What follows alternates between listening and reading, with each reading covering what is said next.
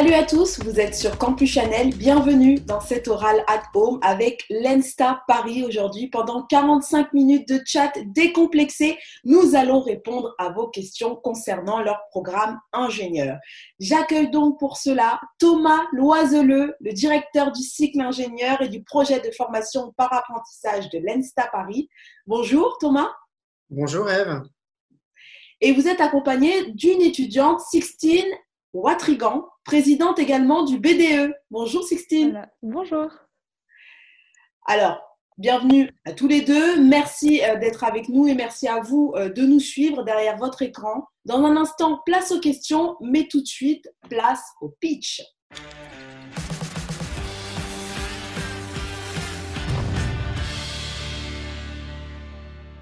Alors, une minute chronométrée, euh, Thomas, pour euh, présenter un petit peu euh, votre formation, nous faire un, bon teasing.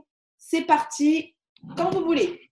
Bien, alors, bah, l'ENSTA Paris, c'est l'école de l'ingénierie des systèmes complexes, en particulier pour les secteurs du transport, de l'énergie, de la défense.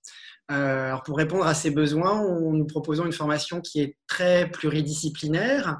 Euh, alors pluridisciplinarité d'un côté, euh, débouchés très variés, bien au-delà en fait hein, de transport, énergie, défense. et là, ce sont vraiment les éléments qui définissent ce qu'on peut appeler une école généraliste. Et c'est ce qu'est l'ENSTA, une pluridisciplinarité qui permet du coup d'interagir avec toutes les parties prenantes d'un projet, aussi bien sur des aspects techniques que non techniques et une compréhension d'enjeux euh, sectoriels. Avec un positionnement original parmi les écoles d'ingénieurs euh, généralistes avec une formation très scientifique. Un ingénieur ENSTA, avant tout, c'est un scientifique. Voilà, une école qui s'adapte depuis 1741, euh, date de sa création, et qui s'adapte en permanence pour répondre aux besoins des entreprises et de la société d'une façon générale et qui s'adapte aussi parfaitement au chronomètre. Une minute pile. Bravo Thomas. On va rentrer dans le vif du sujet tout de suite en répondant aux questions. La première, euh, j'aimerais savoir quelle gamme d'étudiants scientifiques recrutez-vous? Notre voie de recrutement principale, c'est euh, le concours comme un MINPON. Euh, pour avoir une petite idée de la sélectivité sur le concours comme un MINPON, les étudiants vont choisir en priorité, c'est vrai, les mines, euh, les ponts. Euh, on a un recouvrement à peu près de 20-25% euh, avec l'école des ponts. Et puis après, Télécom Paris, Super Héros et l'ENSTA ont un recrutement qui, est, qui se recouvre totalement. Voilà.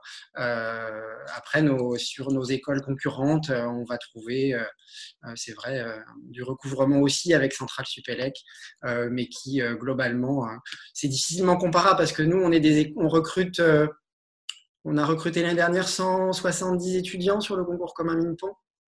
Voilà, je, je ne sais plus quel est le nombre d'étudiants recrutés par Centrale Supélec, mais il est au moins deux fois plus important, trois fois plus important.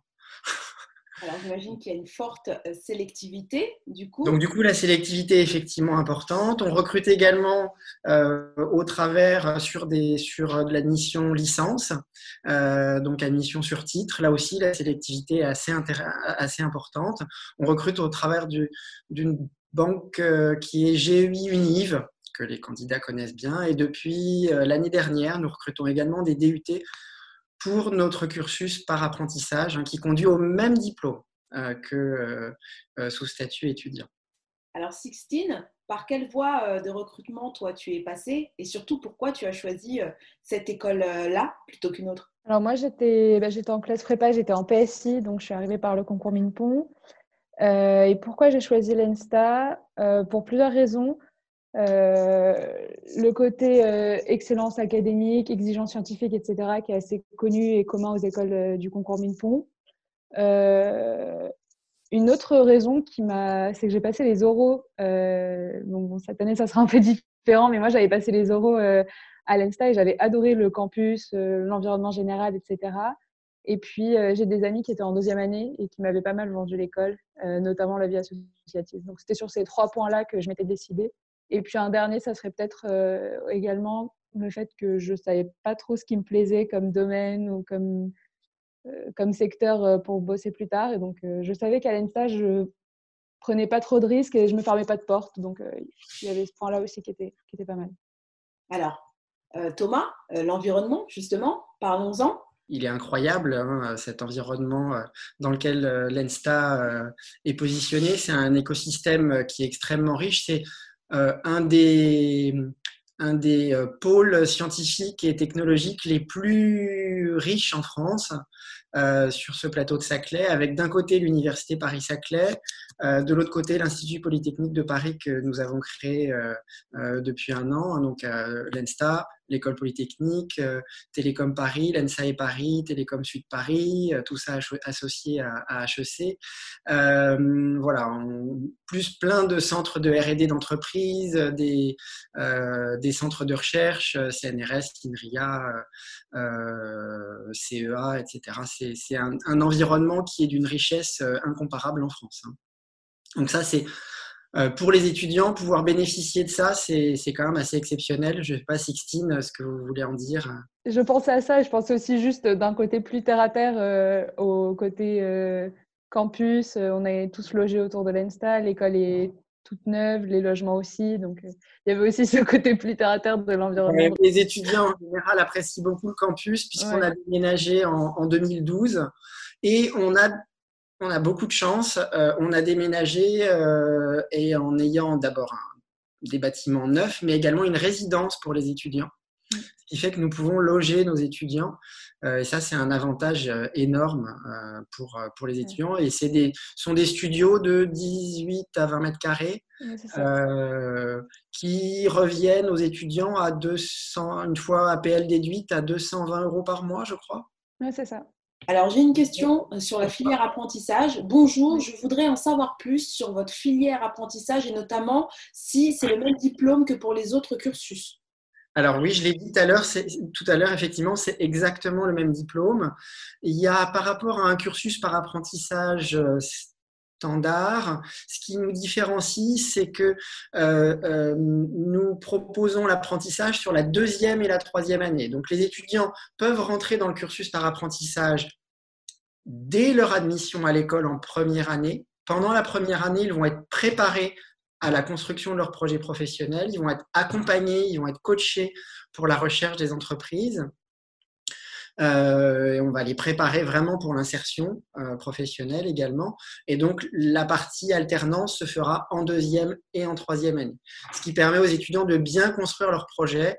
Et nous proposons des places dans toutes les voies d'admission de l'école, en MP, en PC, en PSI, en PT, en TSI, euh, pour les licences, pour les DUT. Je crois que j'ai tout couvert.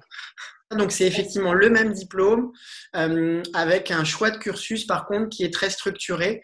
Euh, donc on fait des choix au fur et à mesure du cursus de l'école. Ben là en fait les choix sont définis pour le cursus par apprentissage.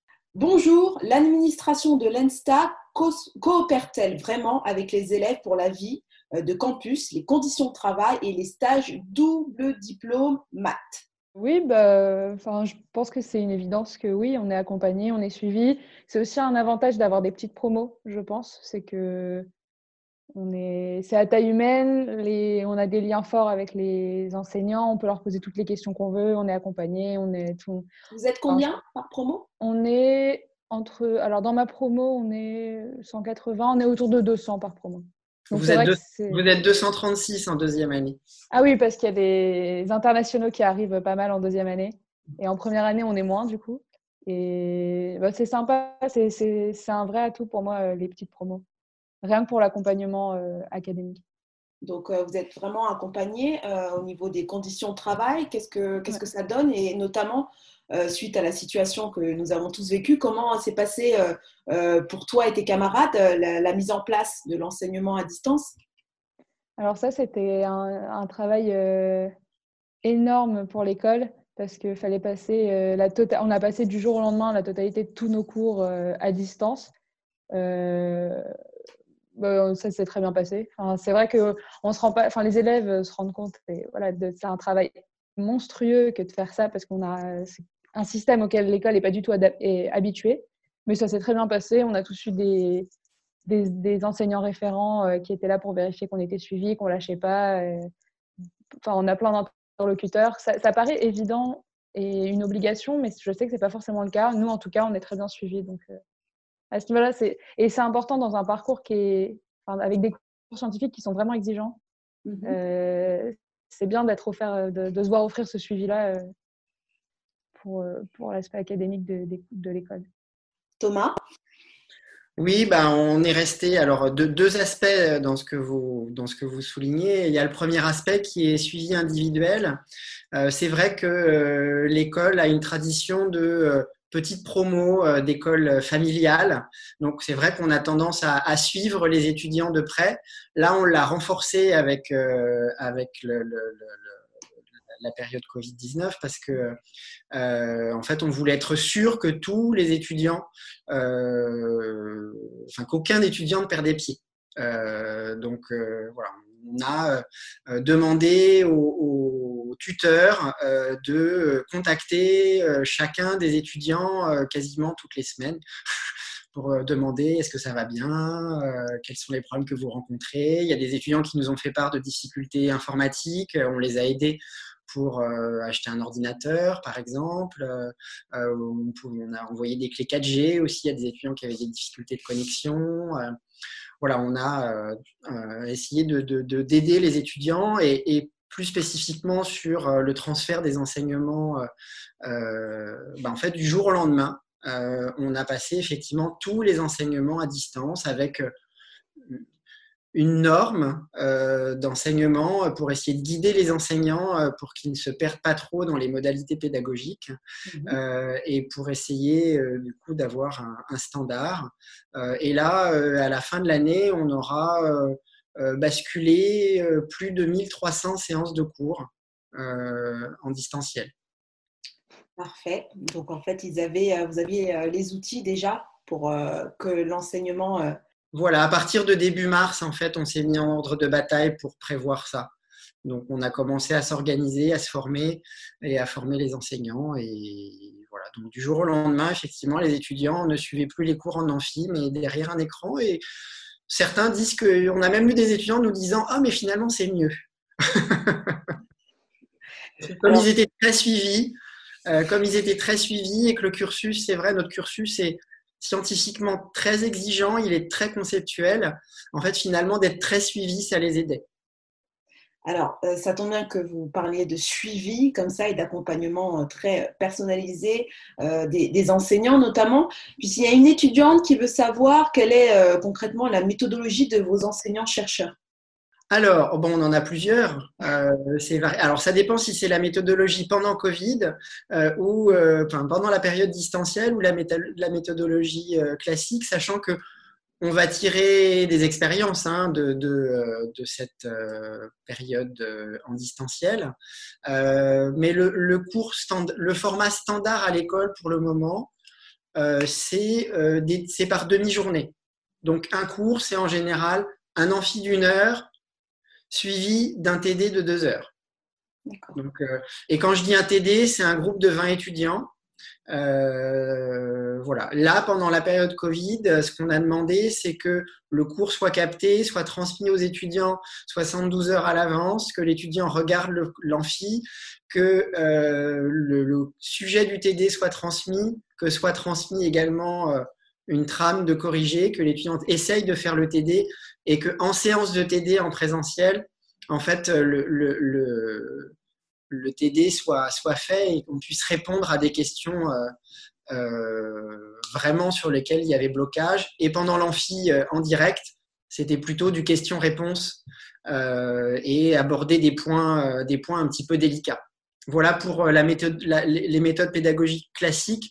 La réalité, c'est qu'en fait, il y a aussi des méthodes par projet, euh, il y a aussi euh, euh, de la classe inversée, il y a, enfin, voilà, il y a une diversité qui augmente au fur et à mesure qu'on augmente, qu'on avance dans les années. C'est vrai que la première année est assez classique. Sixtine, est-ce que tu peux nous en dire plus un petit peu sur les cours? Est-ce que et qu'est-ce que tu aimes dans la pédagogie de tes enseignants? Qui revient souvent de la part des élèves en prépa, est-ce que ça peut, ce à quoi ça peut ressembler une semaine en école d'ingénieur parce que c'est vrai que ça n'a rien à voir. Donc, euh, nous, on a euh, euh, pas mal de cours scientifiques. Donc, comme le disait Monsieur Loiselot, ça marche par bloc de 3 heures, etc. Moi, ce que j'aime beaucoup, c'est que on n'a pas l'impression de perdre en niveau scientifique, en niveau scolaire par rapport à la prépa. C'est vraiment, on continue à avancer, à progresser, que ce soit en maths, en physique, en info, etc. Donc ça, c'est assez satisfaisant et gratifiant que de continuer à progresser et de continuer à apprendre en sciences. Et à côté de ça, en même temps, on a plein d'autres cours. Euh, moi, je suis assez, étonnamment, je suis assez littéraire. J'aime bien les matières littéraires et euh, on a la possibilité de prendre jusqu'à trois langues, au moins deux. Euh, on a des cours de culture. Moi, j'ai fait de la géopolitique, par exemple. J'ai fait, on a des cours d'économie. Donc, c'est vrai que on a vraiment ce socle scientifique qui est très fort et qui est dur. Enfin, moi, j'ai trouvé que c'était exigeant. Euh, mais à côté de ça, on fait pas que ça. Donc, euh, puis il y a aussi le sport qui est obligatoire. Avec on a plein d'infrastructures. Donc, le côté varié est vraiment plaisant. Donc, c'est pas incompatible. On peut aimer tout ce qui est littéraire et avoir comme ça une formation scientifique. Euh, bah oui. enfin, moi, c'est vrai que enfin, c'est mon cas. Après, c'est pas le cas de tout le monde, mais au moins, si vous êtes euh, profondément attiré par les matières scientifiques, les maths, les maths difficiles, la physique, euh, la mécanique, etc., bah, vous ne serez pas déçu. Et c'est le cas de la plupart des élèves qui sont allés en prépa. Donc, on a effectivement tous les étudiants doivent suivre en première et deuxième année des enseignements dits de culture. Euh, j'ai pas en liste la tête, j'ai pas en tête la, liste des cours euh, possibles, mais c'est extrêmement varié. Hein. Euh, ça peut être de l'épistémologie, la sociologie, de la géopolitique, la sociologie. Enfin, c'est extrêmement varié. ce sont des cours qui sont assurés par des, en général des enseignants-chercheurs de ces domaines-là, donc qui viennent, qui ont d'habitude en phase 2 des, un public un peu plus averti, puisque ce sont des étudiants qui normalement suivent des cursus dans ces domaines-là. Euh, euh, et, en fait, euh, les profs d'abord reviennent avec plaisir parce qu'ils trouvent que nos étudiants ont du répondant et nos étudiants globalement aiment beaucoup ces cours. je pense que si on vous annonçait que l'année prochaine, il n'y a plus de cours de culture en première et deuxième année, je crois que le BDE se ferait l'écho de, de, la bronca au sein des étudiants. Comme quoi, les enseignements euh, culturels ne sont pas incompatibles avec les scientifiques, mais les clichés, on l'a dans dur. Donc, on va commencer par euh, la première rubrique qui s'appelle les clichés.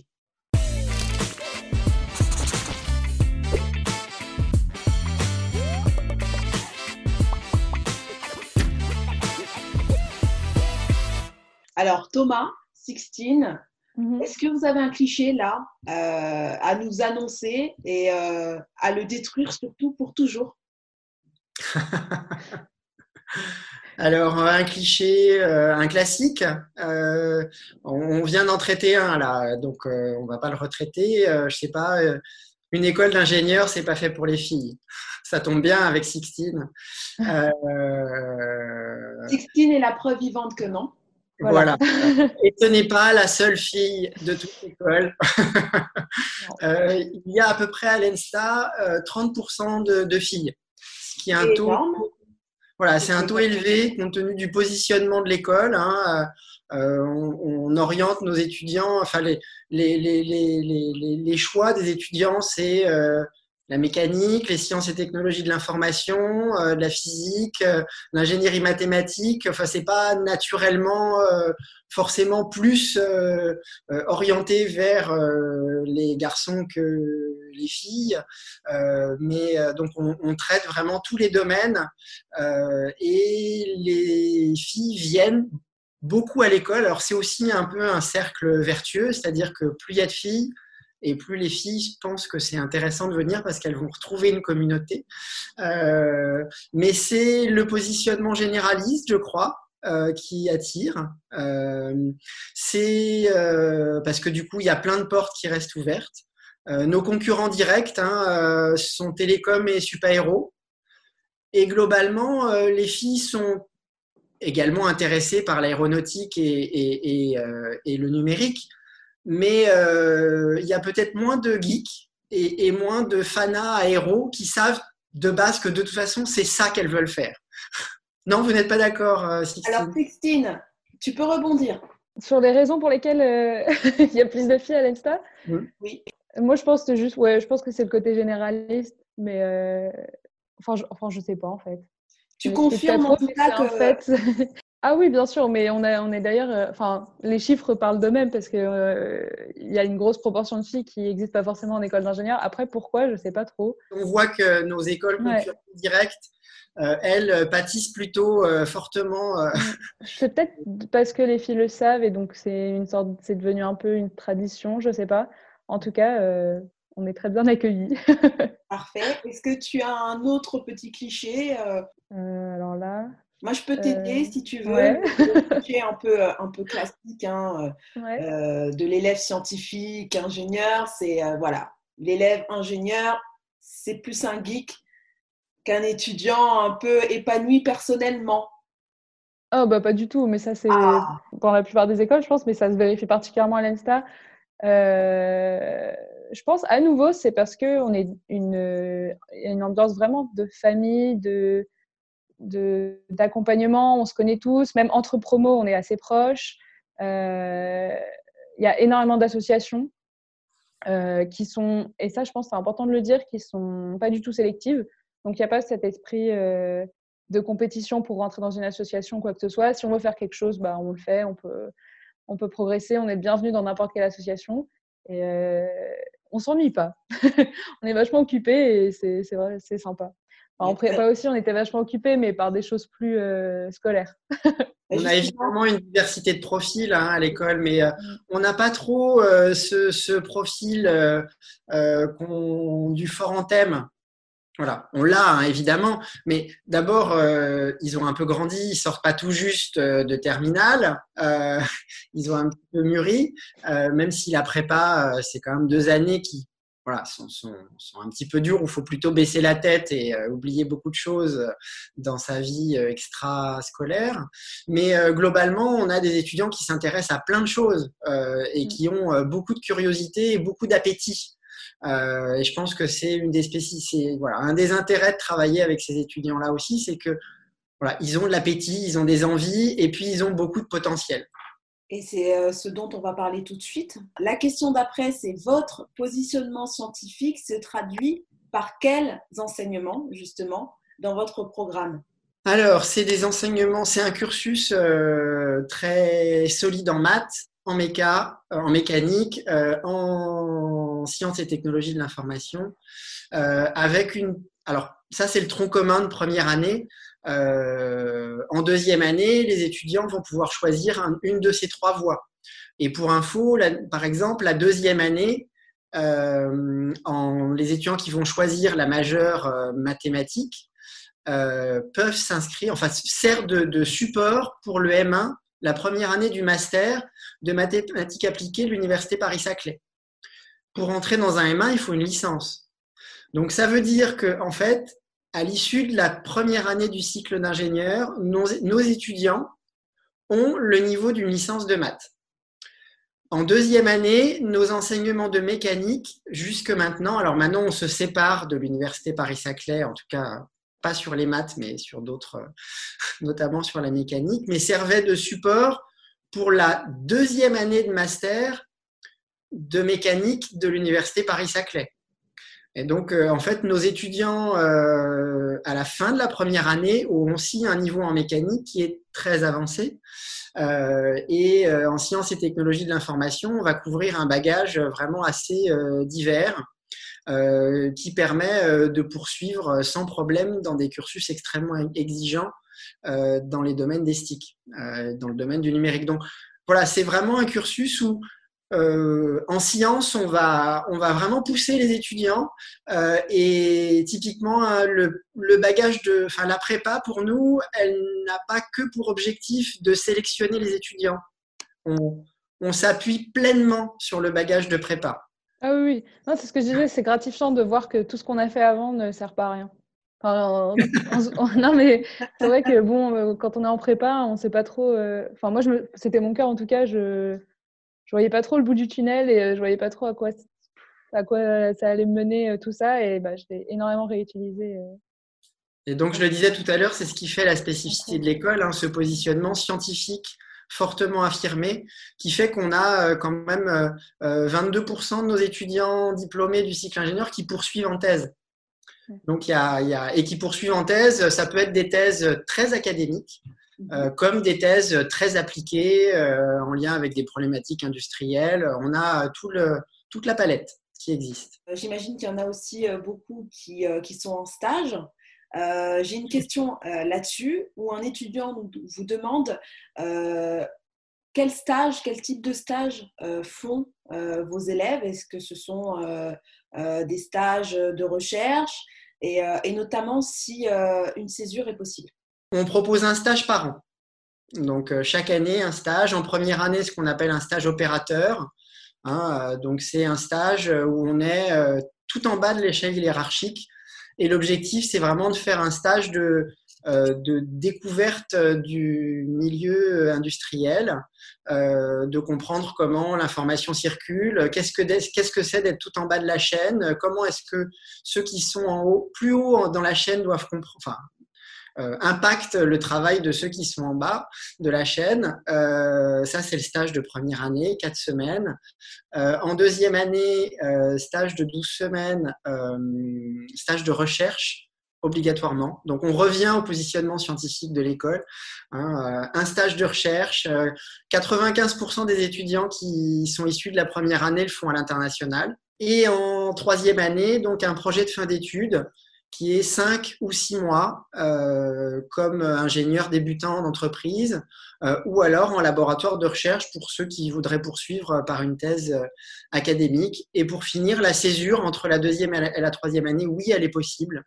on a à peu près 40% des étudiants d'une promo en fait qui oui 40% qui, qui fait une césure. Alors maintenant, je peux laisser euh, euh, parler de son expérience de stage opérateur et, ce qu'elle est en train de faire pour le stage de recherche. Donc, il y a une année un peu particulière hein, pour les stages de recherche cette année. Bah, en stage opérateur, moi, j'avais fait un stage ouvrier euh, vraiment hyper classique. J'étais à la chaîne. C'était très, très dur et très instructif. J'étais, voilà.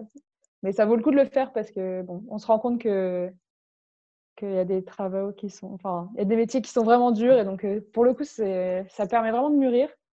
Euh, et ensuite, donc pour le stage en deuxième année, c'est en ce moment là pour moi. Moi, je suis en stage euh, de recherche. Bon, du coup, j'aurais dû le faire à l'étranger, mais ça s'est vu compromis. Donc, je le fais en télétravail depuis chez moi et je fais de la recherche en cybersécurité. et en même temps, je cherche un stage de césure pour l'année prochaine. Donc, pour faire J'aimerais bien faire six mois en France et ensuite six mois de césure à l'étranger. Donc déjà, je cherche un stage en France là et voilà. Et, puis, puis voilà. Ça va, ça n'a pas été euh, dur euh, de trouver? Tu as pu être accompagnée dans ta... Euh, pour le stage de recherche? Oui. Stage de recherche, bah, du coup, j'en avais déjà un avant le confinement, mais qui était en Californie. Donc j'ai dû... Enfin, je pouvais pas... Il fallait absolument que je sois sur place pour le faire, donc j'ai dû l'annuler. Et l'ENSTA m'a trouvé un... Enfin, parce que c'était en, mars-avril, c'était complètement impossible de trouver un stage en laboratoire ou, en entreprise, un stage de recherche à ce moment-là, c'était impensable. Donc, l'ENSTA m'en a trouvé un. Et qui est, j'ai eu de la chance parce qu'il est absolument euh, parfait. Enfin, moi, je suis en filière cybersécurité et j'ai un stage de recherche en cybersécurité, donc c'est vraiment top. J'apprends plein de trucs. Euh, et c'est grâce, enfin, c'est l'ENSTA qui me l'a trouvé. J'en aurais pas, enfin, c'était un peu compliqué euh, cette année voilà. Après la césure, je ne l'ai pas encore, mais euh, je cherche activement. Alors la question euh, d'après concerne euh, les métiers auxquels vous préparez. Formez-vous qu'au métier d'ingénieur système Ingénieur système, ça, ça, couvre plein de réalités. compte tenu de, c'est vrai que ça fait partie des, des, objectifs et on prépare nos étudiants à pouvoir devenir ingénieur système. La réalité, c'est que euh, on prépare nos étudiants à peu près enfin, tous les métiers de l'ingénierie. Euh, on les prépare essentiellement euh, à des postes, je dirais, en RD, en bureau d'études. c'est vrai que l'ingénieur production, c'est pas le, cœur de cible de l'école. je pense que ça, c'est pas la façon dont est structurée la formation. en tout cas, on ne prépare pas spécifiquement à ces métiers-là, mais tous les métiers de la R&D et de, en gros, bureau d'études, c'est le, la cible de l'école, on va dire. Après, l'objectif, c'est de pouvoir piloter des projets, concevoir, concevoir des systèmes et piloter ces systèmes. Ça, c'est l'objectif de cette formation qui est à la fois pluridisciplinaire et, très généraliste. Alors, Sixtine nous a dit que l'école lui avait trouvé un stage facilement. Est-ce que c'est aussi facile pour vos diplômés de, trouver un emploi à la sortie? Euh, bah oui, c'est, je crois que c'est tous les, tous les diplômés on trouve un emploi euh, dans les quatre mois après leur sortie de l'école. Bah, globalement, il y a quand même une grosse demande d'ingénieurs, donc euh, c'est pas pas du tout un souci. Et on est reconnu comme ayant un très très bon niveau technique, donc de la part des entreprises, donc c'est pas du tout un souci de trouver du boulot. et puis on a aussi un côté, enfin on est, je pense que les élèves de l'ENSTA sont très solides donc techniquement. Et puis on a aussi un côté, une formation un peu plus large de gestion de projet, de, d'esprit d'équipe, de, on fait un peu de droit, etc., qui peut donner un petit peu de, ça peut être un atout à notre profil vraiment technique. Donc voilà. Donc c'est pas du tout, euh, enfin pour enfin c'est pas du tout une inquiétude de la part des élèves que celle de pas trouver de boulot à la sortie en tout cas. Parfait. Et euh... que ce soit pas une inquiétude des étudiants. Nous c'est une inquiétude, euh, un élément qu'on a en tête en permanence. C'est-à-dire que nous l'objectif c'est de pouvoir euh, faire en sorte que tous nos diplômés soient professionnellement insérés. donc c'est quelque chose auquel on est très vigilant. Euh, alors peut-être que ça explique la raison pour laquelle on a un taux de placement qui est extrêmement élevé. Je crois qu'effectivement, hein, le taux de placement à trois mois était de 97%. Euh, avec euh, des salaires qui sont également très, enfin, parmi les, les plus élevés dans les écoles d'ingénieurs. Et donc, ça, voilà, les entreprises apprécient et reconnaissent la qualité de, du diplôme ENSTA. Alors, en parlant d'entreprise, qu'en est-il de l'intrapreneuriat au sein de votre formation? Ah, ben, en fait, dès la première année, on forme à l'innovation euh, pour l'entrepreneuriat et l'intrapreneuriat. Euh, donc, on a une formation qui est pour tous, euh, qui se décline après un peu plus par choix en deuxième année et encore plus par choix en troisième année, puisqu'en troisième année, en fait, les étudiants doivent choisir un parcours de spécialisation qui définit en gros le, domaine euh, métier vers lequel ils veulent s'orienter, le secteur ou le domaine d'activité, et puis un profil. Typiquement, on peut choisir euh, euh, mobilité intelligente et ingénierie du véhicule, ou intelligence artificielle, ou sciences des données. voilà, ça, ça va être le parcours. Puis il y a un profil, il y a trois profils. Il y a un profil très amont qui est recherche et innovation. Donc, on revient au positionnement scientifique et technique. Euh, on a un profil euh, ingénierie et conception, le, cœur de l'ingénierie. Et puis, on a un profil entrepreneuriat et intrapreneuriat. Voilà, donc, euh, et, donc, on a beaucoup d'étudiants qui s'orientent vers ça. Et même pour des étudiants qui auraient envie, enfin, qui ont déjà un projet de création d'entreprise, ceux-là, ils peuvent choisir un parcours création d'entreprise, c'est-à-dire que là, on va faire un parcours complètement aménagé pour eux, euh, pour que euh, à la sortie de l'école, en fait, ils puissent créer leur entreprise. La science et l'innovation au cœur si j'ai bien compris, de l'ENSTA Paris, mais c'est aussi au cœur de l'histoire des trois personnalités que j'ai choisies pour le Qui suis-je?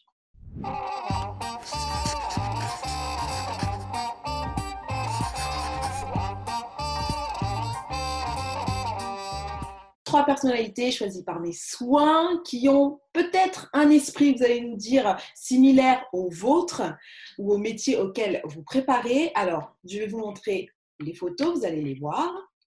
Ah, Albert Einstein, je crois. La deuxième, c'est Thomas Edison.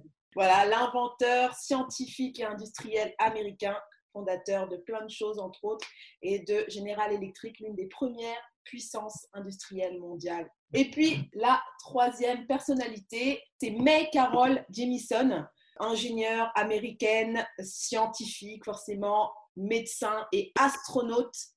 Euh, c'est la première afro-américaine de, la NASA, la première femme noire à aller dans l'espace. Moi, je vais choisir euh, Thomas Edison. bon, après, toute proportion gardée, hein, je ne me, je me prends pas pour Edison. Oui, moi, je dirais que Thomas Edison, effectivement, c'est un très bon choix. Albert Einstein, ça serait quand même très très prétentieux. Euh, déjà Edison, c'est pas mal. Hein. déjà Edison, c'est pas mal. Et je trouve qu'en plus, euh, une femme cosmonaute euh, qui a des, des casquettes très diverses, je trouve que c'est assez intéressant pour faire le parallèle, toute proportion. Les trois sont très brillants et je pense que les deux qu'on a choisis sont intéressants sur. alors, Einstein aussi hein, en réalité, euh, euh, mais euh, je pense que les deux autres sont des liens extrêmement forts entre, entre science et, et application technologique, et donc ils sont enfin, des exemples extrêmement intéressants de ce qu'est l'innovation.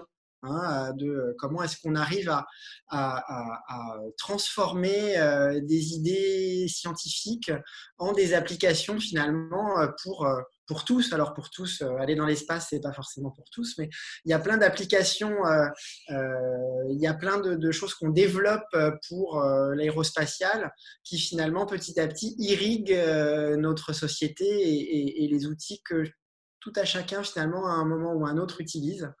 Donc je trouve que ce sont de beaux exemples en plus avec des euh, des qualités euh, très diverses et pas juste euh, le scientifique voilà, qui, certes, pour, creuser son sillon, a nécessairement une connaissance extrêmement diversifiée et aussi des enjeux économiques et, stratégiques, mais, mais qui en plus s'intéresse à, à, des problématiques très, de, tout le monde. On va passer, on repasse aux questions parce que ce chat touche bientôt à sa fin. Donc, euh, on va passer à une question très importante, n'est-ce pas, Sixtine? Que propose votre BDE Comment est-il géré? Alors, en fait, on, est, on supervise euh, un très, très grand nombre d'associations. Il y a une soixantaine d'associations. Euh, alors, il y a vraiment des associations pour pour tout. Vraiment, s'il y a quelque chose que vous aimez bien, a priori, votre heureux de bonheur, euh, et au pire, si ce n'est pas le cas, vous pouvez toujours créer une association en plus, il n'y a pas de problème. Euh, donc, ça va il y a pas mal d'associations artistiques, il y a des associations d'événementiel, il y a de la voile, il y a des associations de cuisine, enfin, il y a, il y a vraiment de tout. Après, je pense que globalement, euh, dans chaque école, il y a énormément d'associations.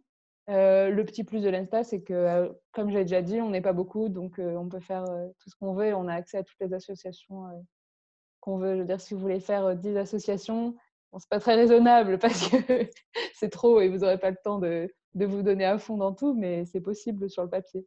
Et les élèves, en moyenne, je ne sais pas combien ils font d'associations, mais je dirais au moins 4 chacun.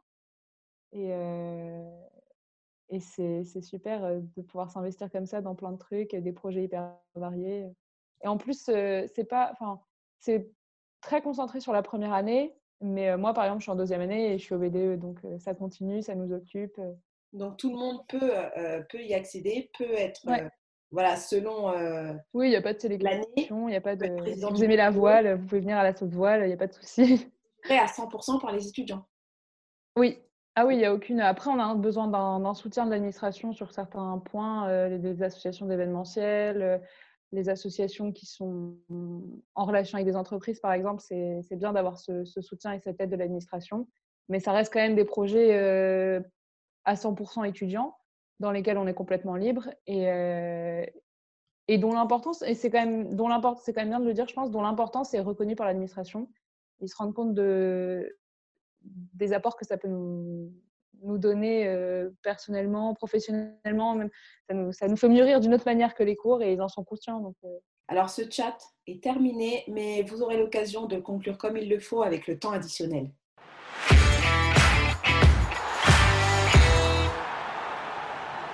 Alors, Sixtine, on va commencer par toi. Quelques mots pour terminer et puis on va laisser la parole euh, à Thomas. Je sais qu'il y a des évolutions de cursus chaque année et peut-être qu'on pourrait en parler euh, pour vos euh, prochains candidats. Sixtine, tu peux commencer et puis on termine par Thomas.